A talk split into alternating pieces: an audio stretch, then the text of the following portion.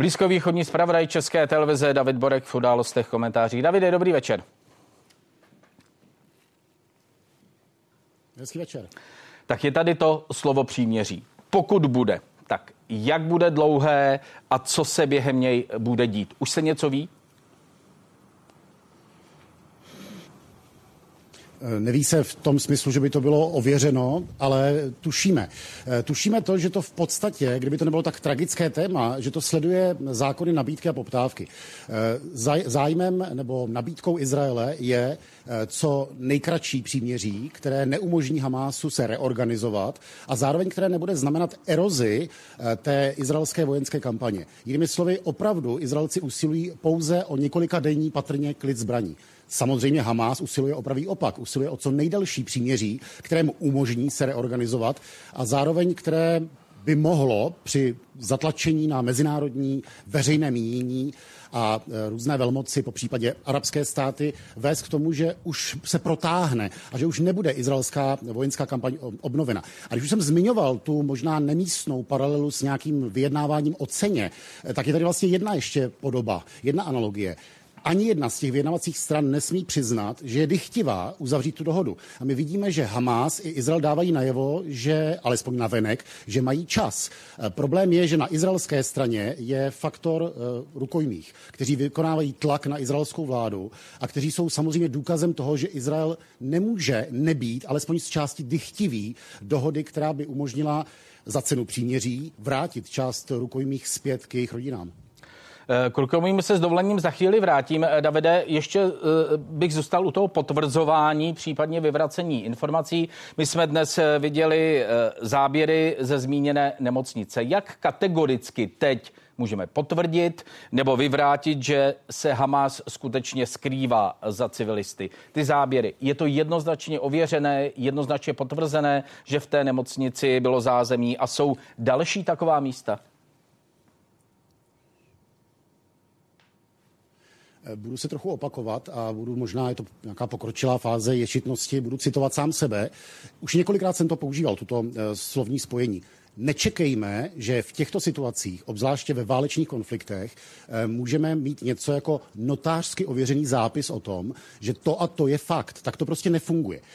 Zároveň ale věřme, že Izrael sdílí své spravodajské informace, které jsou opravdu v ča- z části důvěrné nebo přísně tajné, že je sdílí se svým nejsilnějším spojencem, to je s Amerikou, protože přes něj získává mezinárodní legitimitu, alespoň částečnou pro provádění tohoto vojenského zásahu. Čili Izrael pokud by fabrikoval tyto věci, tak by riskoval totální blamáž. Ne před světovým míněním, ne před novináři, ale před svým klíčovým eh, spojencem. Proto se domnívám, že eh, tyto věci jsou autentické. Ostatně myslím, že těžko se dá sfabrikovat eh, záběr tunelu, který je vyústěn pod nemocnicí. Já sám jsem zhruba před půl rokem, když jsme natáčeli v jedné základně v poušti v Jižním Izraeli, jsem viděl záběry, na kterých z minulých konfliktů příslušníci militantních palestinských skupin eh, se skrývají v sanitce, po případě využívají pro překračování ulice eh, skupinu dětí, tak aby znemožnili Izraelcům eh, použít palbu. Na druhou stranu, tím to neobhajuju, ale vidím to spíš v kontextu, ono to dává vlastně zvrhlým způsobem logiku. Hamas si uvědomuje, že nemá šanci v konvenčním konfliktu a posledních 15 let udělal všechno proto, aby eh, obrousil tu nerovnováhu mezi izraelskou konvenční převahou a mezi Hamásem. Proto rakety vysílané na izraelské eh, města, proto uh, ústí různých tunelů poblíž Mešit, proto vlastně ta dychtivost Hamásu, aby celý svět viděl, že izraelská raketa zabije palestinské civilisty, protože tohle vlastně je pro ně součást té rovnice, která má zvrátit ten na první pohled jasný nepoměr mezi izraelskou konvenční silou a silou Hamásu. Je tu sílící vnější tlak na ochranu civilistů v Gaze ať už v ulicích, tak i u řady politiků. Eh, jak tomuhle eh, Izrael čelí, jak se s tím vyrovnává? Čelí tomu sérii patrně neustálého, nekonečného vyjednávání opět s Američany jako s klíčovým spojencem a vidíme sérii ústupků Izraele, které jsou často velice nepopulární, například to propuštění cisteren s naftou do Gazy vyvolalo odpor na pravém křídle eh, izraelské eh, vládní koalice, ale tak to prostě je. Eh, Netanyahu mimochodem si teď užívá opět roli, ne, že by teda to byly doby, kdyby si politici užívali něco, myslím vůbec, ale on si do jisté míry opět užívá situaci, ve které on umí chodit. A to je situace, kdy on je jakýmsi centristickým hráčem, taktikem, který může kalibrovat zájmy pravého a levého nebo centristického křídla eh, své vládní koalice. A to všechno potom eh, vyřizuje s Amerikou. Čili drobné ústupky tomu mezinárodnímu tlaku, zejména americkému tlaku, ale samozřejmě v nějaké chvíli se může stát, že veřejné mínění bude tlačit na západní politiky. Myslím, že klíčovým v toto ohledu je opravdu Joe Biden a blížící se přece jenom už perspektiva amerických prezidentských voleb. A v takovém případě ty izraelské ústupky nemusí stačit, ale zatím to tak funguje. Zatím opravdu ta pečlivá kalibrace a Netanyahu pravé, levé křídlo jeho koalice a Netanyahu versus Biden a jeho lidé, zatím to takto funguje. Teď k těm rukojmím, jak jsem říkal, že se k ním eh, eh, vrátím, eh, Davide. Jak se Izrael posunuje, jestli vůbec tedy nějak po ose, řekněme, tvrdá odveta palestincům na jedné straně a obava o životy židovských rukojmích na straně druhé?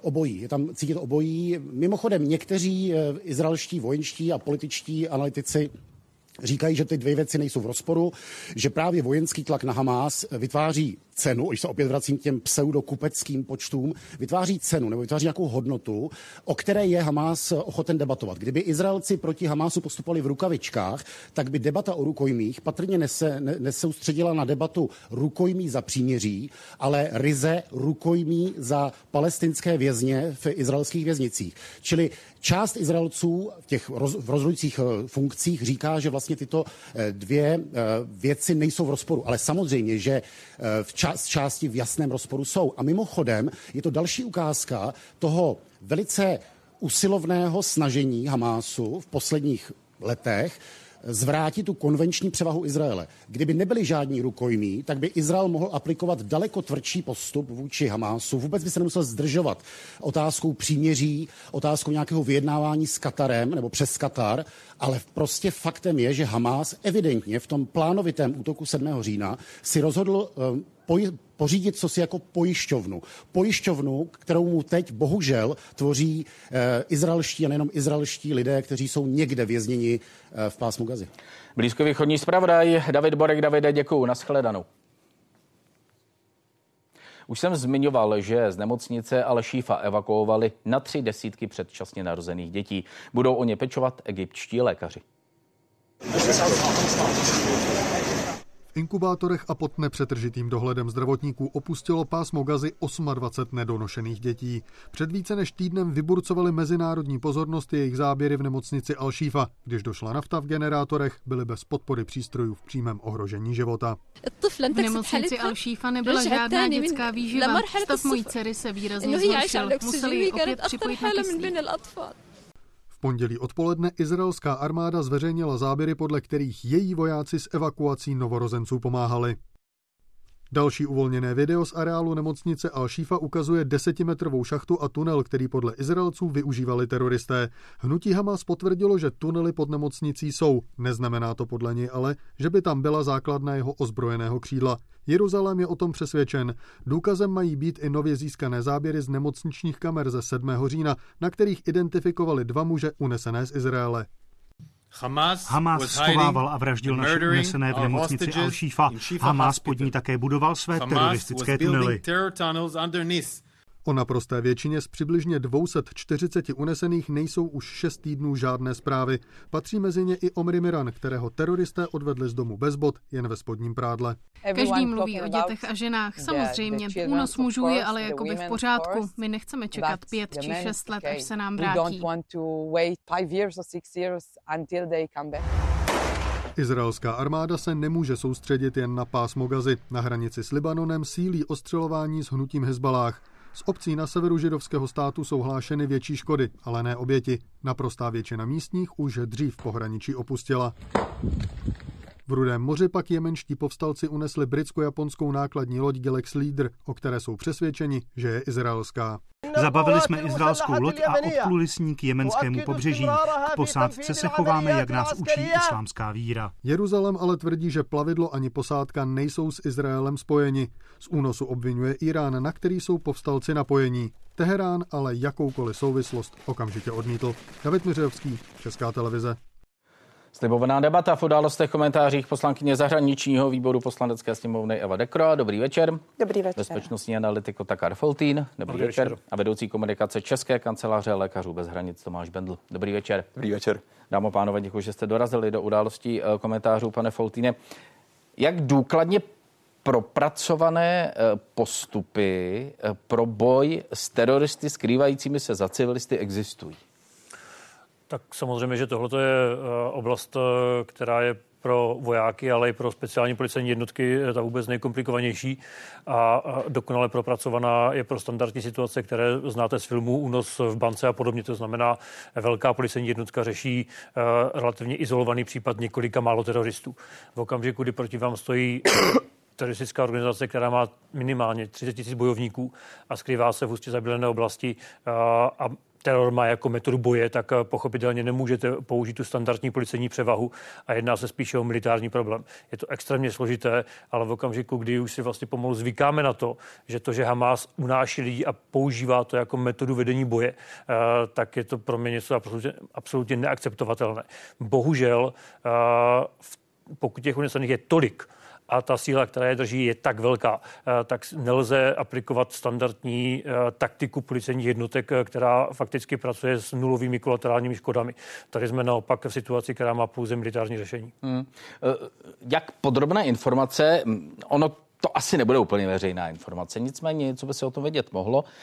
Ptám se vás jako bezpečnostního analytika, jak podrobné informace o téhle infrastruktuře Izrael, myslím o infrastruktuře Hamásu, jak podrobné informace Izrael eh, může mít? Ví se, nebo je to spíš cesta a metoda pokus omyl?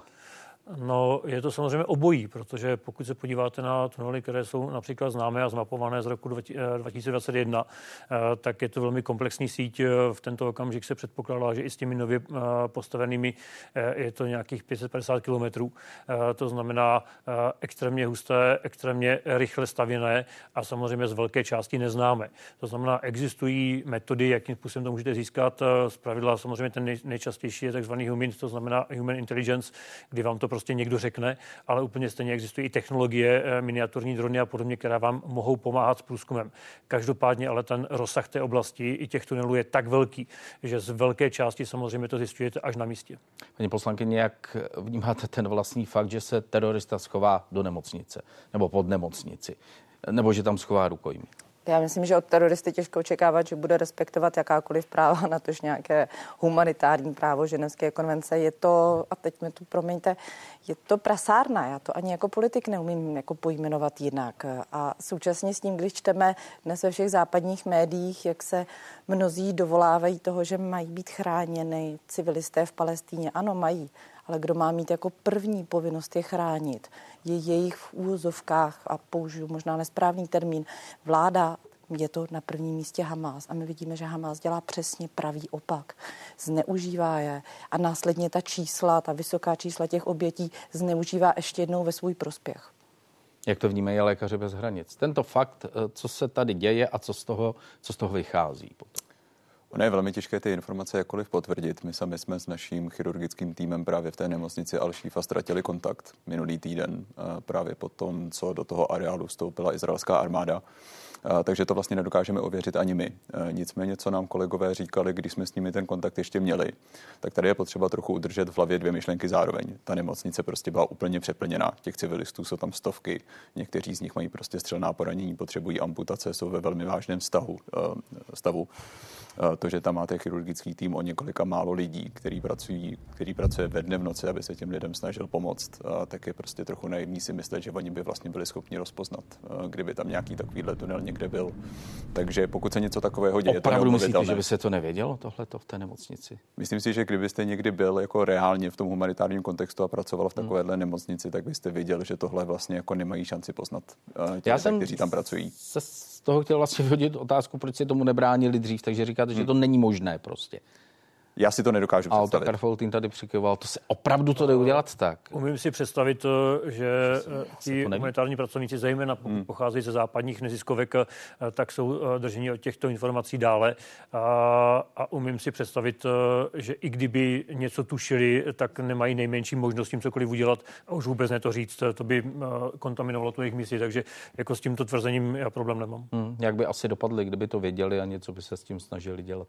To nevím, ale tady bych si možná dovolil se trochu ohradit, eh, protože kdybychom my jako lékaři bez hranic věděli, že podporujeme nemocnici nebo jakékoliv zdravotnické zařízení, které vlastně je tady tím způsobem zneužíváno, tak je to v naprostém rozporu s naším principem neutrality i eh, nestranosti a nebudeme tohle podporovat, nebudeme se v tom angažovat, pak celá ta naše humanitární mise ztrácí smysl. I byste se stáhli uh, z toho místa? Ano šli, lékaři bez hranic by prostě šli nekompromisně pryč, kdyby tohle informace Ano, kdybychom uh, byli vlastně zneužíváni tady tím způsobem, tak nemá smysl tam dál pracovat. Uh, mimochodem, náš mod fungování je vždycky stejný. Uh, to, co teďka děláme v Gaze, děláme na spoustu misích jinde. Uh, práce v ozbrojených konfliktech a ve válkách je součástí naší DNA. Děláme to už více než půl století. A máme nějaká pravidla a nějaké principy a nějaké hodnoty, kterými se řídíme. Uh, jedním z nich uh, je právě to, že budeme poskytovat péči všem bez rozdílu a že prostě naše nemocnice nebo zdravotnická zařízení nemůžou sloužit jako jakési základny pro jakoukoliv stranu toho konfliktu. Kdyby se něco takového stalo, my jsme to věděli, tak se balíme a odcházíme. Proč, proč jinak bychom tam měli být? Rozumí tomu správně, že lékaři bez hranice teď stahují, protože už se to ví? Teď se nestahujeme, jak říkám, my s naším týmem nejsme v kontaktu, zároveň tu hmm. informaci hmm. nemáme nijak potvrzenou, ale pokud by se to potvrdilo, tak ano. Paní poslankyně, je zapotřebí příměří? Případně jak má vypadat a na co se má využít? Otázka, pro koho je zapotřebí příměří.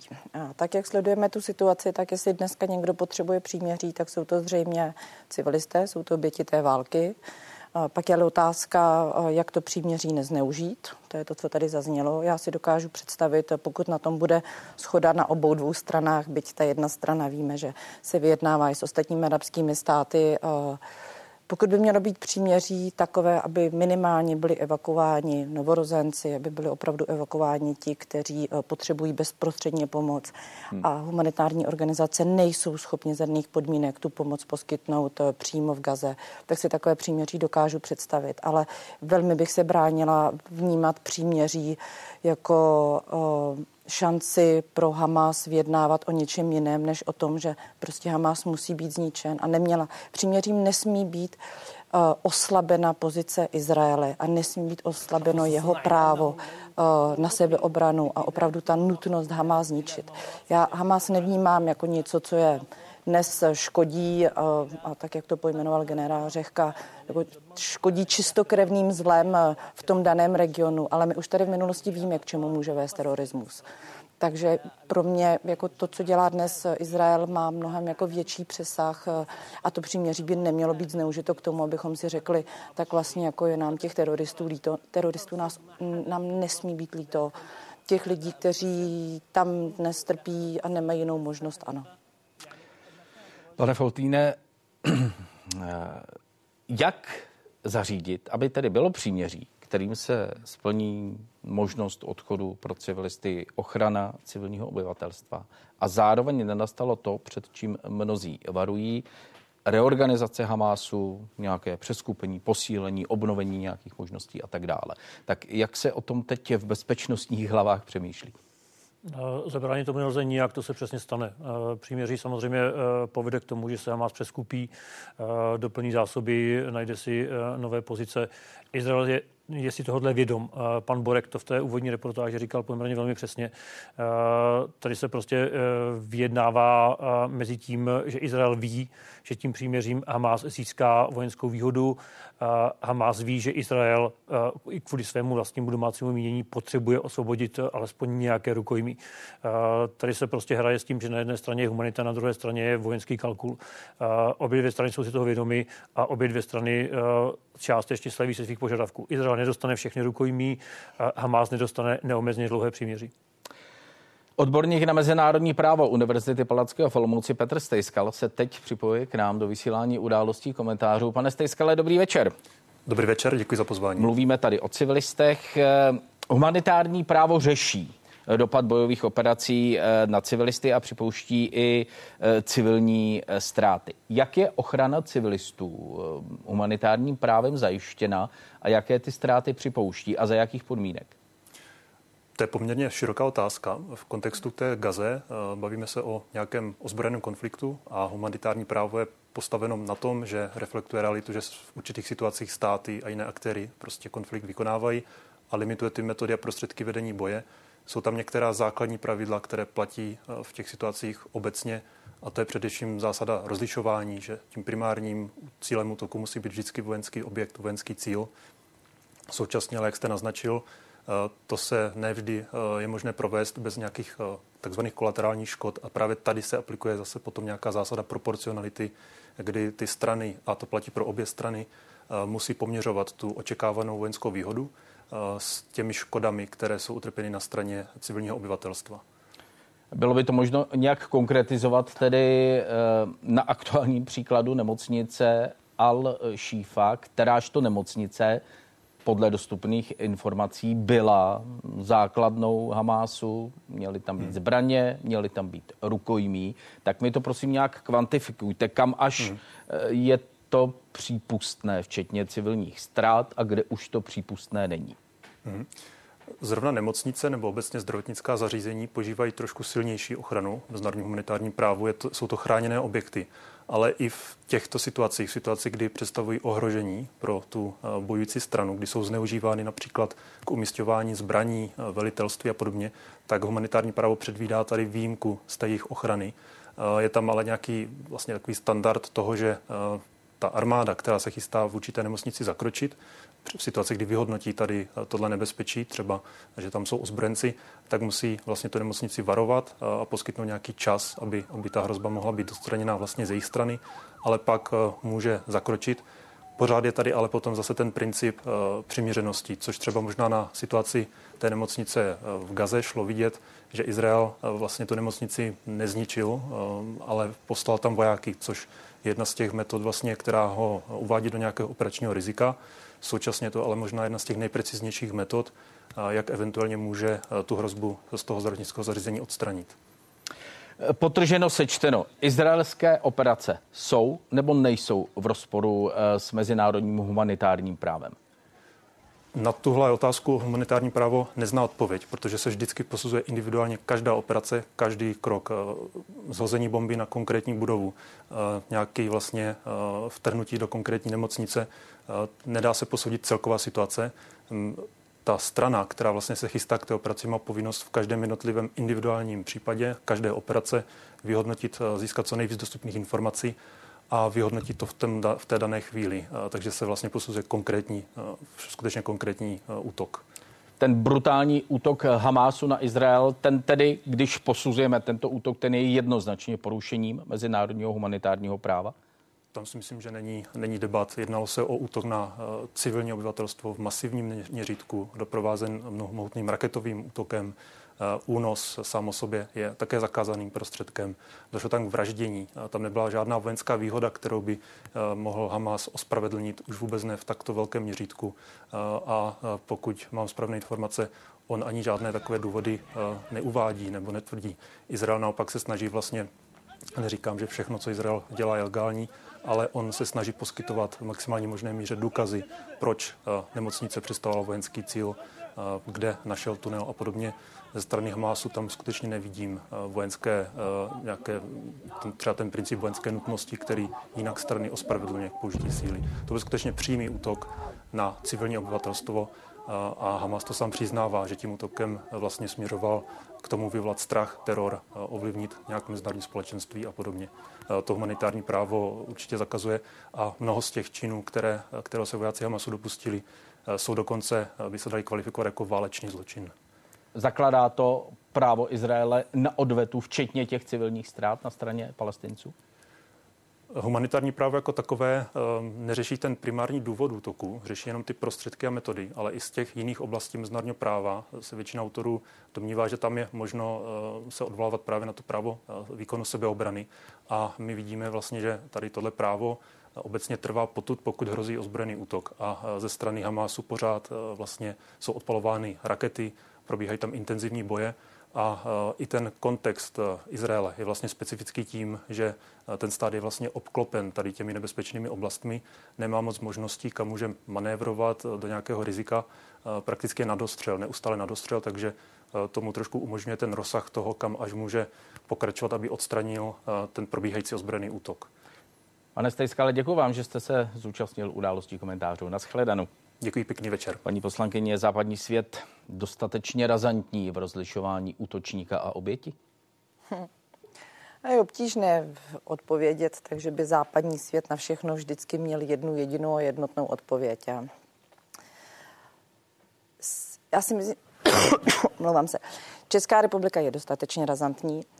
Na straně druhé si myslím, že ani Česká republika, ani jakýkoliv jiný stát, jakákoliv jiná politická reprezentace to nebude mít jednoduché, protože s množstvím obrázků, které nyní uvidíme o, o umírajících civilistů, to co, to, co probíhalo tady, samozřejmě kterákoliv matka, když vidí a reportáž arabské matky, která, která přichází o dítě, obrázky novorozenců, tak to bude čím dál těžší to vysvětlovat. Já si ale stále myslím, že pokud je někdo terorista, a Hamas to opravdu dokázal.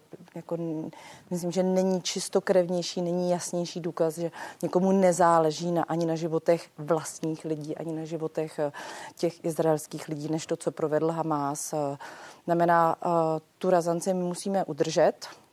My víme, že to není napříč Evropou jednotné bude velmi složité eh, vysvětlovat to některým populacím, které mají tu arabskou minoritu. Někdy to není ani minorita, někdy je to poměrně velká část populace. A víme také, že arabské státy se snaží nyní hledat nějakou koalici právě, dovolím si říct, proti těm křesťanským státům. Znamená, ono to potom nebude otázka jenom západního světa, ona to bude otázka, dovolím si říct, globální, tak abychom udrželi to chápání toho, kdo je útočník a kdo je oběť. Hmm. A co udělat pro to, aby těch záběrů, jak jste říkala, aby jich bylo co nejméně? Zjednodušeně řečeno, jak ochránit civilisty v Gaze? To ale my můžeme chránit na dvou úrovních. My můžeme chránit tím, co jsme tady diskutovali doteď, to je na úrovni toho humanitárního práva. Ale znovu odpovím, že tím primárním odpovědným za jejich ochranu je Hamas. A Hamas dělá všechno proto, aby počet obětí byl co nejvyšší. A je obtížné vyčítat jakýmkoliv západním politikům, že nechrání obyvatelstvo v Palestíně, pokud tak nečiní sami lidé, kteří tu Palestinu ovládají. A to bude nyní velmi složité vysvětlovat, protože to není primární odpovědnost Izraele. Izrael dle mého názoru, a nejsem bezpečnostní analytik ani, ani humanitární pracovník, dělá vše proto, aby ty civilní ztráty snížil. Ale bylo by naivní si představit, že můžeme vést jakoukoliv válku bez toho, aniž by tam byly, aby tam byly nulové civilní ztráty. To si nedokážu představit. Když se vás, pane Bendle, zeptám, jak hodně je potřeba při hodnocení situace vycházet z toho, co je příčina a co je následek, tak mi zase odpovíte, že vy jste úplně neutrální. My se na to díváme. Uvědomí toho, co se stalo v tomhle případě. Ano, my se na tu situaci díváme s ohledem na zdraví našich pacientů. To je naše práce. Nejsme tady od toho, abychom hodnotili příčiny. My nejsme soudci ani policie, my jsme zdravotníci a toho našeho poslání se držíme, protože je to naše práce a naše povinnost.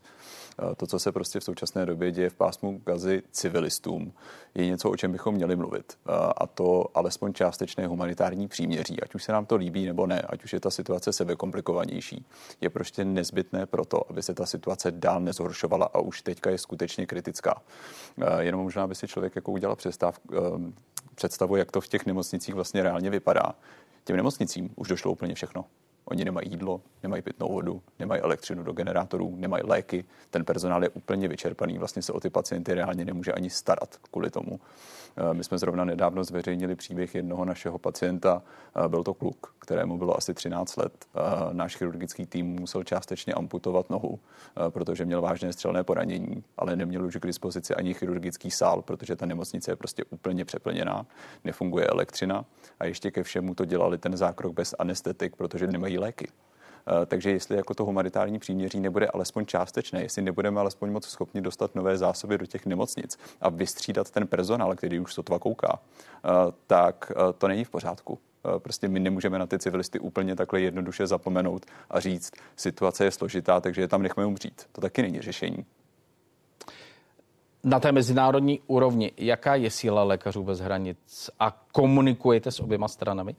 Ano, stejně jako v kterémkoliv jiném ozbrojeném konfliktu nebo válce, tak se snažíme být v kontinuálním kontaktu. Ano, o, o to se snažíte. Asi ano. jsem to položil nepřesně, tu otázku. Jste teď ano. aktuálně v kontaktu s oběma stranami? Ano, eh, jsme v kontaktu jak s Hamásem, primárně prostřednictvím jejich eh, ministerstva zdravotnictví a ministerstva vnitra, a stejně tak s izraelskými úřady. Eh, problém je, že velmi často to, v čem oni nám obě dvě ty strany dávají garance, tak se potom reálně v tom terénu vůbec nedodržuje.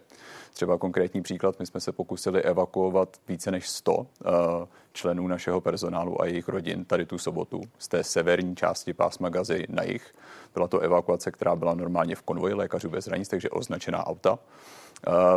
Konzultovali jsme to právě předtím, než ten konvoj vyjel jak s Izraelem, tak s Hamásem, aby obě dvě ty strany respektovaly, že se jedná o zdravotnický konvoj a že na ně nemají útočit. Uh, obě dvě strany nám to potvrdili, že to berou. Uh, potom k tomu útoku stejně došlo a jeden příslušník rodiny jednoho našeho člena personálu tam přitom zemřel. Uh, takže ono je samozřejmě něco, co vám ty strany řeknou. To, že s nimi máte komunikaci pravidelnou, je sice super, ale když to potom reálně nedodržují, Pane Foltýne, ty nemocnice nefungují. Lékaři už nemůžou, nemají materiál, nemají, nemají nic. Jak hodně tohle, tohle hraje roli při plánování, vyjednávání Izrael-Hamas? Hraje to roli dost... na té straně izraelské, jak hodně to zvažuje tohleto? Hraje to roli dost jednostranně. Já bych jenom doplnil to, co říká uh, pan kolega. Ono problém je v tom, že uh, on se tomu říká mlha války. V tom konfliktu velmi často nevíte, co se děje. To neví ani ti vojáci. Velmi často dochází k friendly fire, to znamená, že ti vojáci omlem na vlastní. To znamená, tady vůbec není zřejmé, že by toho porušení ochrany toho konvoje se jakkoliv účastnil Izrael.